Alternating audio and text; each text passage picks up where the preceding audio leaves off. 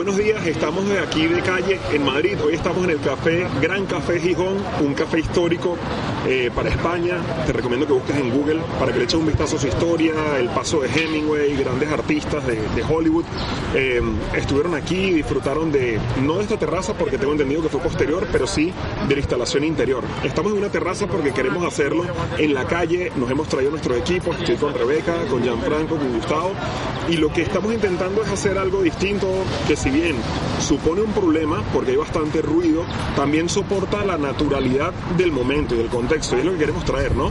Estamos en marzo 2021 y para nosotros es de gran placer poder disfrutar de esta terraza al aire libre cuando aún estamos en pandemia y poder traerte el día de hoy otro conversatorio bien interesante si estás pensando en hacer negocios en España, ¿ok?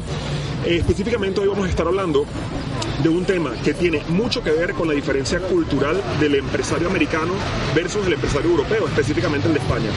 La pregunta a desarrollar es, ¿por qué en España fracasa el empresario latinoamericano, centroamericano y algún norteamericano también? ¿Qué es lo que difiere tanto? ¿En qué, qué, qué- qué pasa en España y en Europa que el empresario americano no logra cuajar o no se siente como que tenga oportunidades de éxito o no lo logra? O mejor dicho, ¿por qué son tan pocos los que lo logran? ¿Qué entienden los pocos que lo logran versus la inmensa mayoría que no lo logra? Vamos a comenzar eh, con esa pregunta general. ¿Por qué fracasan? Gustavo. Bueno, eh, buenos días a todos los que nos escuchan. Eh, básicamente, haciendo de, de la pregunta amplia, así general, yo creo que lo primero que tiene que ver es la, a las diferentes costumbres, la adaptación, ¿ok? Es decir, ah, el, el- el- el, público, el mercado europeo, no necesariamente, o de hecho no es así, responde igual que el mercado americano. El mercado americano es un mercado más dirigido hacia el consumismo, hacia la compra inmediata, la compra compulsiva, la compra del hoy, del ya, inmediatamente. Y sin embargo, el empresario, el, mercado, perdón, europeo es un mercado más de, de calidad, de consumo, de lo que ellos consideran en un producto. Entonces, eh, eh, eh, específicamente desde el punto de vista del mercado estadounidense, la respuesta del, del consumidor es muy diferente a la del mercado europeo. ¿ok? Por esa parte, yo creo que es lo primero que hay que ah, diferir. ¿Cómo es la respuesta o cómo es el, el perfil del consumidor de cada uno de estos mercados? Claro, evidentemente es entender el mercado al cual está ingresando. Claro, y, y a eso súmale que en muchas ocasiones no hacen un estudio previo para determinar cómo se comporta en el mercado a donde yo voy a hacer esa inversión. Claro, piensan, piensan, tengo el modelo que ya sé que factura en X circunstancias, en X geografía, ¿por qué no va a facturar aquí? El por qué no tiene muchas aristas. Muy bien, y eso es totalmente correcto, coincido con ustedes dos. La idea de, sobre todo le pasa mucho al estadounidense, ¿ok? El estadounidense en eso es un poquito soberbio y ellos consideran que si esto funciona aquí, esto tiene que funcionar en cualquier parte del mundo y no es así, no es así. Yo les tengo una pregunta sobre eso. Em, ¿Por qué en Estados Unidos, Latinoamérica, tenemos como una expectativa de consumo frente a la novedad explosiva? ¿Por qué, por parece como que en América lo nuevo lo tienes que probar? Versus, ¿será que en Europa el nuevo tiene que ganarse mi oportunidad como consumidor? ¿Hay algo allí?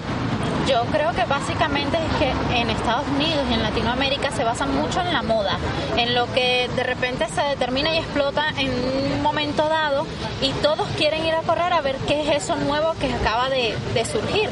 En cambio aquí, como hay demasiada competencia y la gente, como ya bien más o menos ya se ha marcado en esta pauta, pues tiende a buscar calidad y a comparar, no se da ese término explosivo de la moda, sino que simplemente eh, la gente puede o no probarlo, pero no va a suceder de la misma manera que sucede en países latinoamericanos. Creo que también tiene que ver con, si se puede llamar la idiosincrasia del europeo versus eh, los norteamericanos o, americanos, hablando de todo el continente, ¿no? Y es que lo podemos ver en la, en la arquitectura, ¿no? En el urbanismo. Fíjate los edificios cómo son. Conservan el, el mismo modelado de hace 300, 400 y muchos más años. Entonces, creo entender que en Europa son más conservacionistas que en, en otros países como América, ¿no? donde hasta en la arquitectura, para tomar ese mismo ejemplo, tú puedes ver los edificios de, en Estados Unidos, en, en cualquier país de, de América, que son como más modernizados, o sea, tienden a modernizar mucho más las cosas y creo que eso repercute en, la psicología, sí, en la psicología de consumo, ¿no? En ese patrón. En Europa el consumidor tiende a ser más, más conservador que el consumidor americano. El consumidor americano es un poco es un poco más abierto al riesgo de probar y equivocarse. El consumidor europeo es un poco más cerrado a equivocarse. Bueno, valga la aclaratoria, aquí estamos tres, bueno, cuatro, que hemos vivido en Latinoamérica, específicamente en Venezuela, pero tenemos uno que ha vivido cerca de unos 14, 15 años en Norteamérica y, y bueno, los que hemos podido ir puntualmente a nivel de turismo y demás, y hemos podido percibir, pero a nivel de vida allá, por ejemplo, yo recuerdo que aquí en España, una de las cosas que me llamó la atención es que el consumidor de aquí, eh, una pareja, estaban en Carrefour, estaban viendo unos zapatos y tal, y recuerdo que la esposa le dijo al esposo, bueno, no mires tanto que si no, no compras nada. Ahí me recordó a, a esas ofertas en Estados Unidos, no sé cómo, cómo lo entiendes tú. Sí, bueno, eh, yo, yo retomo la idea de, de Rebeca, pero yo cambiaría la palabra. Yo no diría moda, yo diría snobismo. Es decir, snob. Quiere decir aquella persona que no, no tiene las características, nivel, dinero, o sea, bienes, pero quiere aparentar o quiere emparejarse con el que lo tiene. ¿Ves? Es decir, si yo tengo un carro nuevo, entonces yo entro en la élite de los que tienen carros nuevos. Entonces yo soy reconocido como una persona importante eh, eh, dentro de una, de una élite, ese tipo de cosas. Yo creo, creo que por ahí viene la cosa. Entonces la gente eh, sale algo nuevo, no, yo no iría tanto moda, sino por el novismo, yo no me quiero quedar atrás. Yo voy a ir a comprar, yo tengo que comprar esto, quiero comprar aquello, y Estados Unidos adolece muchísimo de eso. Recuérdense la famosa frase de, de Will Smith. O sea, tú estás obsesionado por comprar cosas eh, que, que- que no tienes, por pagar cosas que no quieres. Para impresionar a gente que no te quiere. Y para impresionar a gente que no le importa quién eres tú. Correcto. ¿Ves? Entonces, eh, eso yo creo que es la falla. Y aquí en Europa, quizá por la tradición, por la formación, por la costumbre, eh, es muy distinto. De hecho, confirmando lo que dice Gianfranco, eh, miren cómo son las, las edades promedio de las dos sociedades. Mientras América son sociedades muy jóvenes, países muy jóvenes, Europa son poblaciones envejecidas. Correcto. ¿Ok? O sea, son personas muy, muy mayores. Perdón que quiero hacer un inciso, que justo estábamos hablando antes de empezar de que si ocurría algo que pudiera alterar la normalidad, que siguiéramos, pero efectivamente, no, Gianfranco me está haciendo la seña y resulta que es que parece que ha visto y confirmado que está comiendo Ayuso aquí en el café de Gijón justo detrás de nosotros. Isabel Díaz ¿La Ayuso. viste entrar, Jan?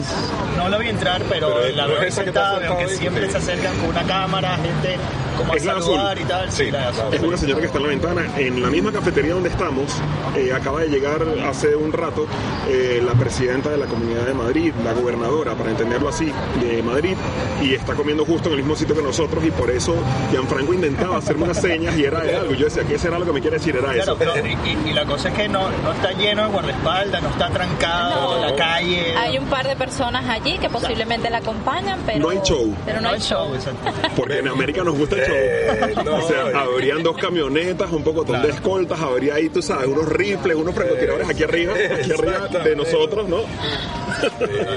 Volviendo a nuestro tema, y perdonen, pero tenía que hacer ese apunte porque, bueno, en algún momento podría haber algún movimiento para que no se vayan a sorprender con ello. Eh, volviendo a nuestro tema, cuando entonces decimos que el productor o el empresario latinoamericano o el americano llega a España y, y suele fallar en su mayoría, podemos decir que está ansioso por ganar, tiene prisa por ganar. Siempre. ¿Por qué? Porque ellos, o sea, a nivel latinoamericano y el estadounidense también, donde se ubica, lo que quiere es facturar, empezar a generar de inmediato una vez que abre su inversión. Y eso lo quiere todo el mundo. sí, pero por la cultura que estamos hablando, eh, hemos notado que ese, eso ha sido un tema significativo en las personas que vienen precisamente de Latinoamérica y Estados Unidos. Son personas que quieren inmediatamente que abren su inversión, quieren empezar a facturar lo mismo que facturaban o que podrían facturar en sus países de origen. Jan, ¿por qué tienen prisa por, por ganar? Por ganar, creo que también vienen con esa predisposición, ¿no? Y con esa presión y quizás con esa con esa dinámica de consumo que vienen de sus países de origen, ¿no? Por lo menos hablo en el caso de Venezuela, en donde hay muy poca oferta y cualquier nuevo emprendimiento, y voy a hacer entre comillas, aunque no la vean, puede ser como que más fácil el tema de facturación y ganancias eh, que en un, en un mercado donde evidentemente la competencia es muy alta. Gustavo, hay un dicho americano que me encanta, pero realmente me gusta por lo gracioso, que es go big or go home. Sí, sí, realmente ah, yo, creo que el, el problema viene fundamentalmente por vivir en economías que muestran cierto nivel de inestabilidad o de aceleramiento. ¿ok? Ah, me refiero a inestabilidad, por ejemplo, de América Latina o aceleramiento en el caso de los Estados Unidos. Ah, el problema de los Estados Unidos es que está en una constante competencia porque al ser la primera economía del mundo, siempre la gente o los demás países o regiones, como es el, cargo de, como es el caso de la Unión Europea, compiten con ellos y ellos tienen que mantenerse. Entonces eso hace que la economía americana siempre esté eh, acelerada. Ahora, en los países de América Latina, yo creo que hay, hay, una, hay una, es la mala costumbre que ha surgido consecuencia de la inestabilidad. Me voy a explicar con un ejemplo y aprovecho el ejemplo que puso Jan de Venezuela. Si tú te eh, llevas atrás a la Venezuela de los años 60 y 70, no existía ese concepto de que había que ganar rápido, de que había que poner un negocio y rápidamente había que recuperar la inversión. ¿Qué es lo que pasa? Cuando empieza la inestabilidad, a partir de los años 80, la devaluación del Bolívar en el año 83, el famoso Viernes Negro, y empiezan todos esos procesos de inestabilidad de la economía, es cuando empieza ese concepto de que tengo que montar un negocio y tengo que recuperar la inversión rápido. ¿Por qué? Porque el vecino del hermano, de mi cuñado, de la tía, de mi suegra, resulta que puso un negocio y mira, ya, está, ya se está comprando vehículos nuevos, ya se mudaron, compraron una casa, este, compraron dos apartamentos y los unieron. E, e, eso es lo que, lo que sucede. Por eso, entonces la persona se va creando una cultura, en verdad es una costumbre, de que tengo que poner un negocio y pronto tengo que recuperar la inversión. Inmediatista. Inmediatista, gracias. Entonces, en cambio, en una sociedad donde la economía es estable, donde realmente la, el factor inflación juega mucho también. Claro. Porque cuando estás en una economía inestable hay mayor inflación y mientras mayor inflación, entonces tienes que buscar recuperar el dinero rápido. Entonces se convierte en un vicio no es por una situación coyuntural, porque si fuera coyuntural, cuando ya pasa la inestabilidad, deberías volver a unos niveles. No, no, no, ya uno se acostumbró a que tiene que ganar más. Mientras más inflación, más caro vendo. Correcto. Mientras más caro vendo, más inflación. Correcto. Y estoy viendo que estoy vendiendo a alto nivel. Y es un loop. Exactamente, un, un círculo vicioso, pero estoy viendo que estoy vendiendo, facturando mucho, entonces en mi mente tengo que ganar mucho. No puede ser que yo facture un montón y me esté ganando un poquito nada más. No, no, no, eso no, no me entra en la cabeza. Ok, tenemos exceso de oferta aquí en Europa. Gianfranco es el que ha llegado de último, es el, el- el que, digamos, más fresco está. Jan Percy, bueno, naturalmente Venezuela es que es una excepción tan dolorosa, pero bueno, vamos a aprovecharla. ¿Qué tanto te ha sorprendido el exceso de oferta de cada categoría de producto, eh, Gianfranco? es increíble y a su vez muy curioso, ¿no? El mercado, las primeras veces que, que hago mercado o que hice mercado acá, solía tardarme dos y tres horas haciendo un mercado porque dentro de, claro, de toda esa dinámica me sentaba a analizar por qué hay tres, cuatro, cinco tipos de aceite que difieren poco en el precio y es el mismo aceite. O sea, es aceite para freír, aceite de maíz. Correcto. Entonces es- súper curioso, ¿no? Y, y sí, evidentemente la oferta eh, es lo que genera competencia, ¿no? En el mercado. Ajá. Rebeca, eh, percibes, ya tienes ya unos cuatro años por aquí o así, percibes que hay una gran abundancia de oferta. ¿Crees que hay, crees que eso es uno de los factores, el exceso de oferta? Pues hay muchísima oferta aquí y de hecho, pues tú tienes la potestad incluso de comparar a nivel de precio y a nivel de calidad. O sea, por lo menos cuando yo llegué, yo recuerdo que me pasaba lo mismo que ya, eh, podía pasar una hora y media en el mercado intentando determinar qué producto o cuál de las cinco marcas que había, eh, cuál me iba a llevar. Pero una vez que fui probando y viendo también a nivel de precio, pues ya me iba decantando por una. E iba descartando las demás, que no quiere decir que fueran malas, pero simplemente yo podía comparar cuál para mí era la mejor y llevarme a relación calidad-precio. Cuando llega aquí el empresario y se encuentra ese exceso de oferta y cientos de marcas de diferentes categorías de productos, y llega un momento donde todos están compitiendo en un precio muy ajustado, donde realmente están yendo al mínimo precio posible, naturalmente para acaparar mercado. ¿Cuál sería la oportunidad eh, que podría tener el empresario? Ya no puede destacar por ser más barato. Lo único que le puede quedar bueno, básicamente la calidad, pero, pero ojo, en lo que llega ese empresario, la primera premisa es o te adaptas o mueres. Correcto. ¿Ok? Porque es que muchos empresarios llegan y entonces llegan con el concepto de que no, yo voy a llegar y voy a estar arrastrando el mercado, voy a arrasar, yo me la voy a comer todo. No, no, no, no. Momentico, vamos a ubicar. Tú estás llegando a un mercado de competencia. O te adaptas o mueres. ¿A qué te refieres con adaptarte? Adaptarte es tienes que entrar en la competencia.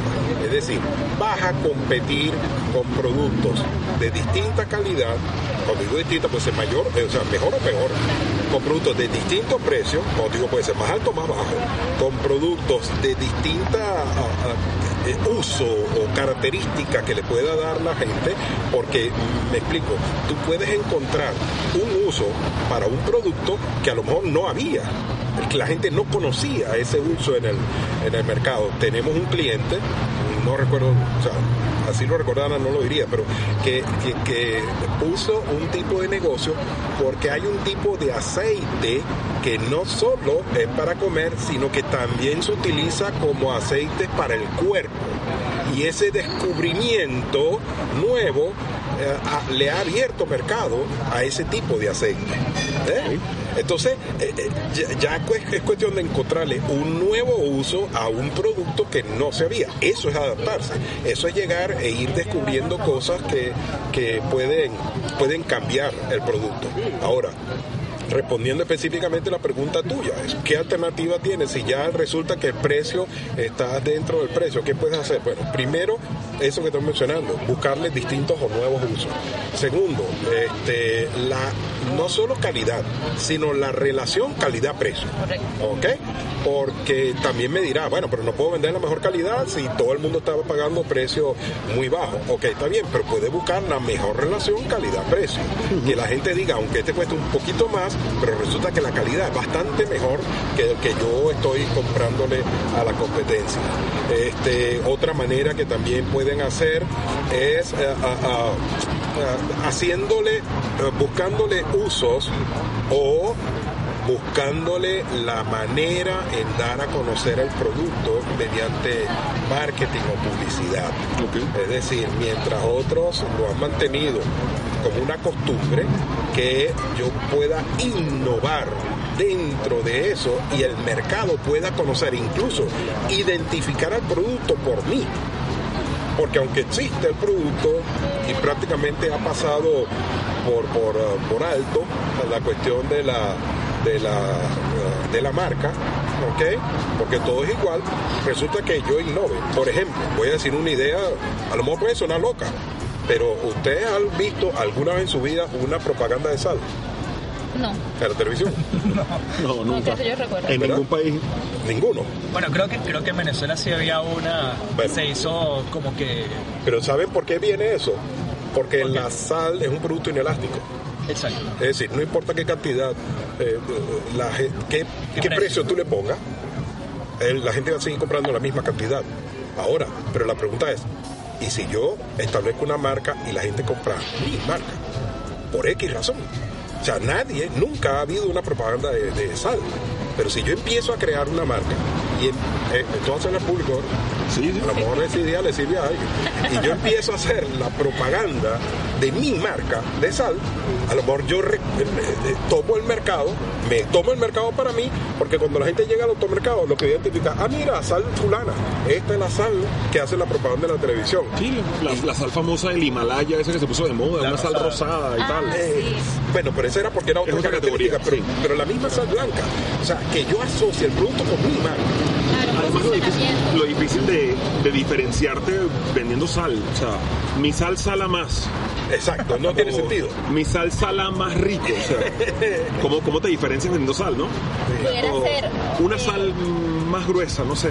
No, que de repente tuviera características buenas para la salud, algo así. La vamos. sal no tiene ninguna. pero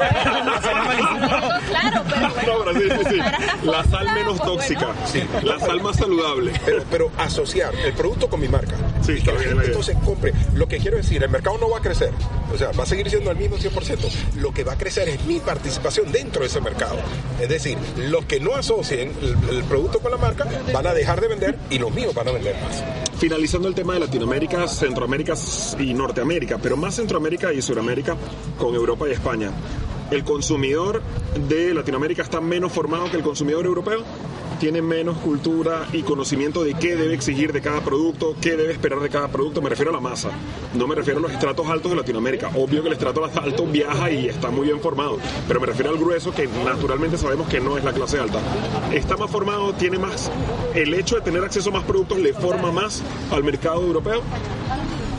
Yo creo que no. O sea, a ver, yo lo que pienso es que muchas, como ya habíamos hablado en el inicio, mucha gente viene ya con una formación o con una cultura distinta de cómo es la situación aquí en Europa y no se toma la molestia de estudiar el mercado y de cómo funcionaría su producto aquí.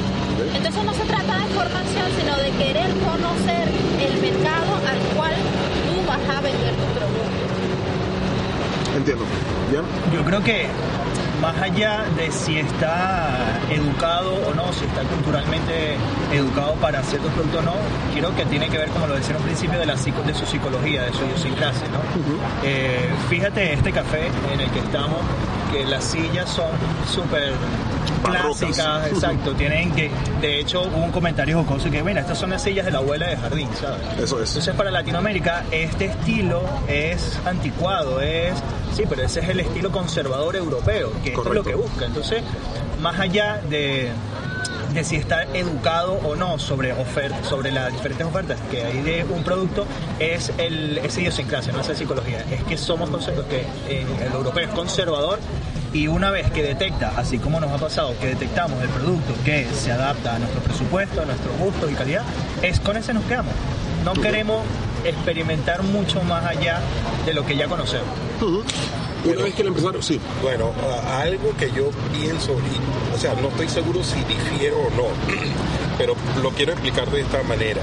Yo creo que el consumidor europeo, y en el caso del español, conoce mucho mejor lo que es la calidad de un producto que lo que no venimos de allá. ¿ok? Es decir, ah, yo viví muchos años en Venezuela, viví en Estados Unidos también, pero cuando llegué acá a España fue que empecé a aprender a distinguir muchos productos que yo he consumido, que había consumido toda mi vida, pero la diferencia entre buena calidad y mala calidad.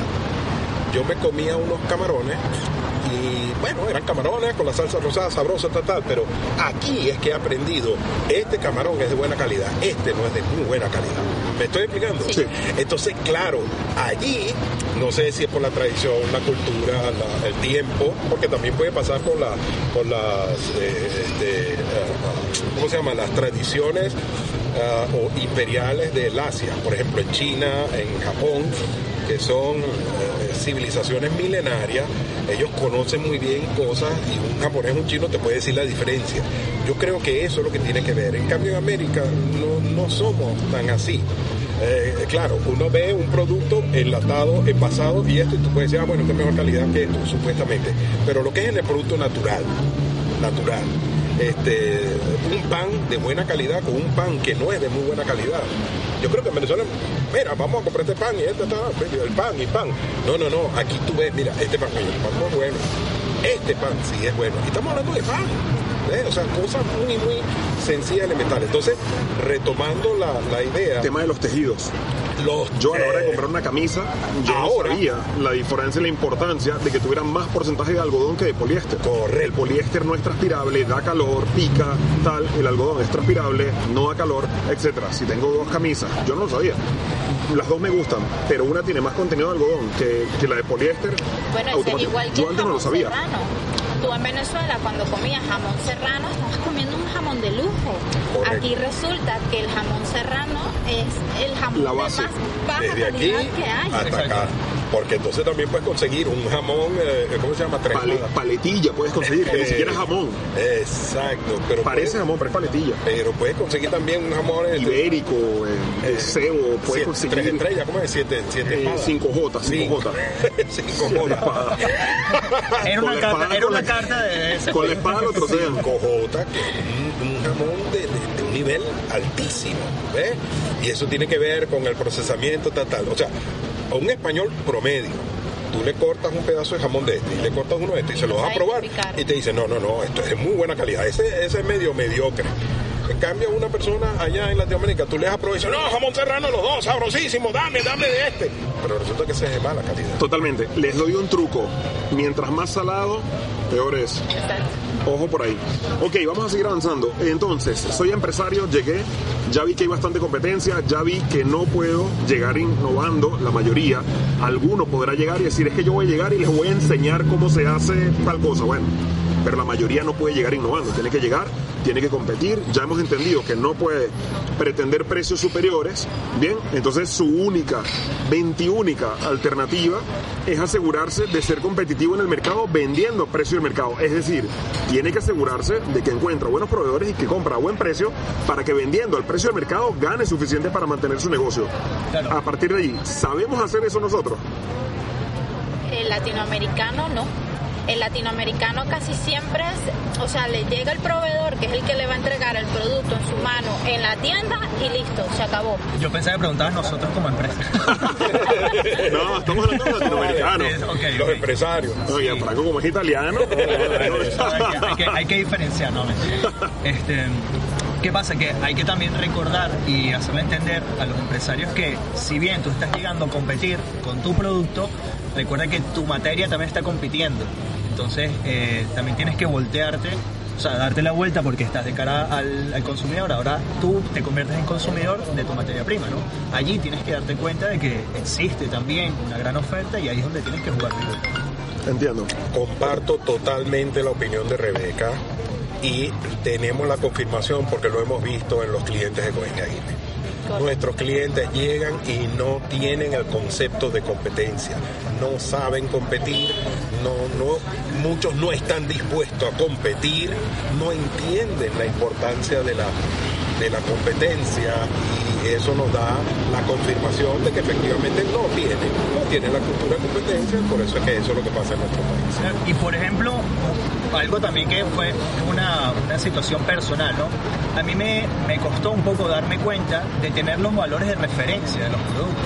O sea, yo llegué nuevo a este país, o sea, ya como estableciéndome y demás, y me costaba analizar si este aceite que cuesta 2 euros el litro era un precio Razonable. aceptable. Exacto. Entonces necesitas, eh, o sea, ineludiblemente una persona que conozca el mercado. Lo necesita. Totalmente. A partir de ahí entonces la, la alternativa que tenemos que considerar es la, el extrapolar y entender de que tú como productor, como empresario, mejor dicho, intermediario, porque al final tú estás comprando materia prima o estás adquiriendo eh, los elementos para preparar un producto y lo estás ofreciendo al mercado. La única alternativa que te queda es asegurarte de que estás comprando al mejor precio posible. Hablábamos antes de empezar de la importancia de darnos cuenta que aquí en España pasa periódicamente. Los ganaderos se quejan de que la leche, el ganadero prefiere tirarla a la basura y chorrear los litros y van los medios de comunicación porque es que no es posible, porque yo estoy vendiendo a pérdida. Y yo personalmente, ya fuera de la empresa, yo como consumidor decía, pero ¿cómo es posible que al ganadero le estén pagando por debajo de, de lo que a él le cuesta producir si yo estoy pagando 80 céntimos el litro de leche? O sea, ¿en qué momento pasa de que a él le paguen por debajo de, los, de lo que le cuesta producir a que yo pague 80 céntimos? ¿Quién se está llevando estos 80 céntimos? Todo lo que son los intermediarios que al final pues son los que llegan a su negocio a venderte el producto. Ellos son los que se están llevando todo el margen de la ganancia allí. Claro, lo que sucede es que aquí la, la- la escala, lamentablemente, ¿qué es lo que pasa? Eh, la- la- lo que se llama la agroindustria, es decir, que es lo que está en el medio, es el que te le compra la leche cruda al ganadero, le hace el proceso de pasteurización, de homogenización, del envasado, Procesamiento. procesamiento de todo eso, más la distribución para que llegue a cada uno de los lugares, de los lugares donde se va a vender. Ese es el que está llevándose la mayor parte de la torta. Pero de los dos, ¿quién más? ¿El procesador o el distribuidor? Yo creo que el distribuidor. Yo también. Yo creo que el distribuidor. Porque el distribuidor eh, eh, quizá su margen es un poco alto. ¿Qué es lo que pasa? Que la solución no es regulando márgenes. No. La solución es compitiendo.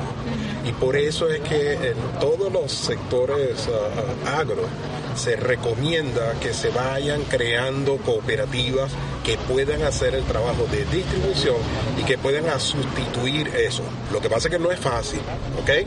Porque, ojo, la agroindustria compra los productos incluso antes de que se cosechen, cuando lo están sembrando. ¿Ok? Es decir, hay el, el- el- el- el cultivador, el agricultor, recibe el pago del producto Por anticipado. por anticipado cuando está sembrando. ¿Ok? Entonces, muchas veces ahí hay una parte de riesgo que está asumiendo la agroindustria, eh, la agroindustrial, y que en cierta manera es para favorecer al, al- al- al agricultor. Este, sin embargo, yo sí creo que pudiera existir mediante competencia, creación de nuevas estructuras que pudiera reducirse el precio, no solo para que llegue más barato al consumidor, porque en realidad yo creo que el consumidor no tiene problema en comprarlo en 80, Gaby, porque incluso hay ofertas, hay marcas blancas que pueden llegar hasta 65. Correcto. ¿ok?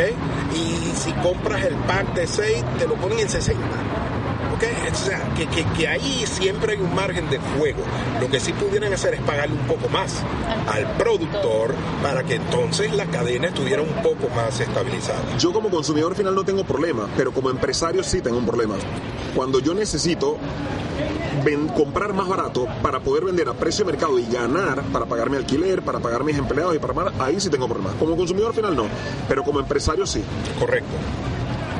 Aquí pilla a Jan que está dándole un Me traguito a su rubia. para poder intervenir. Adelante, ya, Este, ya hidrataste tu garganta. Yo quería, yo quería también poner algo sobre la mesa. ¿Qué pasaría si en esta, en esta cadena de distribución, producción y demás se segmentara, eh, como decir, los, los empresarios? Es decir, creo que lo de las, las marcas blancas, que la podemos encontrar a 65 y tal, el litro de leche, es porque absorben mayor segmento desde que el productor les entrega la materia prima en bruto, ellos mismos hacen su procesamiento y ellos mismos hacen la distribución y ellos mismos lo comercializan. Mercadona. Entonces, exactamente, exactamente. De esto, a lo que referimos en marcas blancas son estas grandes, estas grandes empresas, sobre todo bueno, a nivel de, de ali- de los alimentos. ¿no? Entonces, eh, ¿qué sería más beneficioso? Absorber mayor segmento de, de- desde De la producción hasta la puesta en mercado o diseccionar más ese segmento para que, bueno, evidentemente se crean may- mayores empresas, tal y cual, pero a lo mejor entre cada segmento quieren ganar más y encarecen el producto final, ¿no? Totalmente, afecta. ¿Cuál es el aprendizaje para nuestro, nuestro seguidor, nuestro escucha, nuestro cliente, nuestro amigo? ¿Cuál es el aprendizaje a sacar de todo esto que hemos hablado hoy aquí? Mira, yo te diría que eh, en la competencia el factor fundamental no es el precio de venta. El factor fundamental es el precio de compra. Porque el precio de venta me lo va a establecer el mercado. Y yo no puedo luchar contra eso. Yo puedo competir con mis eh, iguales, con los vendedores igual que yo. Pero llega un momento en que el mercado es que me establece lo que es el precio de venta. Entonces, ¿cuál es la única alternativa que me queda? Aminorar costos. Y dentro de aminorar costos, porque claro, llega un momento también que yo como empresario digo, ya, o sea, ya, llegué a lo mínimo mínimo eh, mi estructura, tengo el, alquiler más adecuado, porque claro, es obvio, si yo tengo un negocio y tengo un alquiler que me está matando, eso es lo que está matando mi negocio. Pero ya logré ajustar el alquiler, me mudé, hice esto, establecí, o llegué a un acuerdo con el, con el propietario, o desde el principio yo hice mi estudio correcto y estoy en un local que tiene el precio correcto. Eh, tengo mi estructura de costos bien definida, tengo el número de empleados ideal para manejar mi negocio. No dije mínimo, dije ideal porque muchas veces prefiero tener un empleado más o dos más que me va a ayudar a que el rendimiento sea mucho mejor en mi negocio. ¿ok? Entonces, tengo el número ideal de empleados, eh, tengo esto, tal, tal. ¿Qué es lo que me queda? La materia prima. ¿Ok? O sea, el producto, que si bien yo lo elaboro como en un negocio de hostelería, es decir, en una cafetería, es el café, los panes, el queso, el jamón, tal, tal, yo tengo que buscar entonces los mejores precios con los mejores proveedores en eso. Si es de intermediación, librería, perfumería, esto y lo otro, entonces tengo que buscar los que me den los mejores precios, el mayor margen dentro de eso. Jan, aprendizaje para nuestro cliente. Entonces, lo que tiene que hacer nuestro cliente es entender que el mismo problema que tiene él de exceso de competidores lo tiene nuestro proveedor. ¿Será que hay que aprovechar entonces y trasladarle el problema al proveedor y decirle, tienes muchos competidores, baja precio?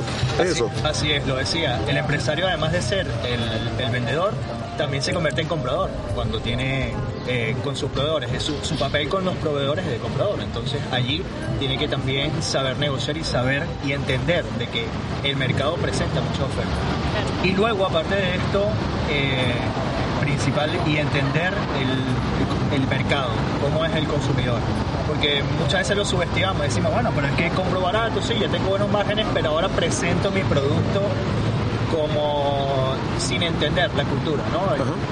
Como hablaba, los conservadores que somos acá y tal y cual. Entonces, son varios aspectos que iremos tocando a través del tiempo, pero creo que por ahí va. Rebeca, nuestro cliente tiene que salir de la comodidad, de lo fácil y bonito. Es que el primer proveedor que me lo trajo, con ese me casé y ahí me quedé y le compro los precios que él me dice. Hay que pelearlo, hay que salir a las afueras de la ciudad a buscar los mejores proveedores. Claro que sí. De hecho, a ver, en la vida cotidiana también lo hacemos. Cuando a ti te vienen ofertas de Movistar, Vodafone o cualquier eh, línea telefónica a presentarte un servicio, eh, ya por lo menos ya por la costumbre de los cuatro años que ya llevo aquí, ya yo sé que no voy a casarme con el primero que vea, sino de voy a escuchar la oferta que tiene Movistar o Vodafone o cualquier otro y ver cuál es la que en relación calidad y precio en cuanto al servicio, pues yo puedo optar. Lo mismo pasa con los proveedores. No puedo amarrarme con el primero que me tocó la puerta en mi local. Yo tengo que ver, tengo que comparar qué me ofrece este proveedor, qué me ofrece este otro. Incluso saltarme un poco a la cadena si lo puedo hacer. ¿A qué me refiero con esto?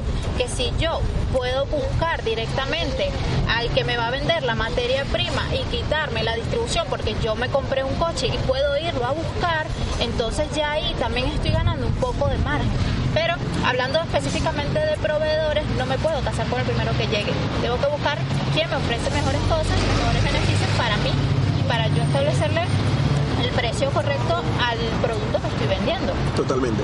Ese es el truco si tú quieres entender cuál es la oportunidad que tienes en España con tu negocio. ¿Qué puedo hacer? ¿Cómo puedo hacerlo viable? ¿Dónde está el truco para que el negocio funcione? Bueno, el truco está en que entiendas que no tienes demasiado margen en la venta, pero sí en la compra, y que tienes que especializarte en entender cómo comprar mejor. Olvídate de cursos de cómo vender, de qué hacer para vender. Asegúrate primero de que sabes comprar. Y si logras ser un buen comprador, aun cuando seas un mal vendedor, seguramente vas a poder sostener tu negocio, darle crecimiento y ganar dinero. Esto fue eh, otro episodio en marzo 2021 de Calle. Me acompañaron mi compañera Rebeca Malaver, Gustavo Ustache, Gianfranco Cusati, su servidor Gabriel Ustache Soteldo y en la cámara nuestro Master Marketing Leonardo Cutiño. Gracias por haber escuchado esto en Spotify o iBox. Gracias por haberlo visto en YouTube. Pronto estaremos moviéndonos por otros lugares de Madrid mientras el tiempo y el clima lo permitan, para también traerte los mejores paisajes y lugares de la ciudad. Gracias por tu compañía, nos vemos pronto, saludos.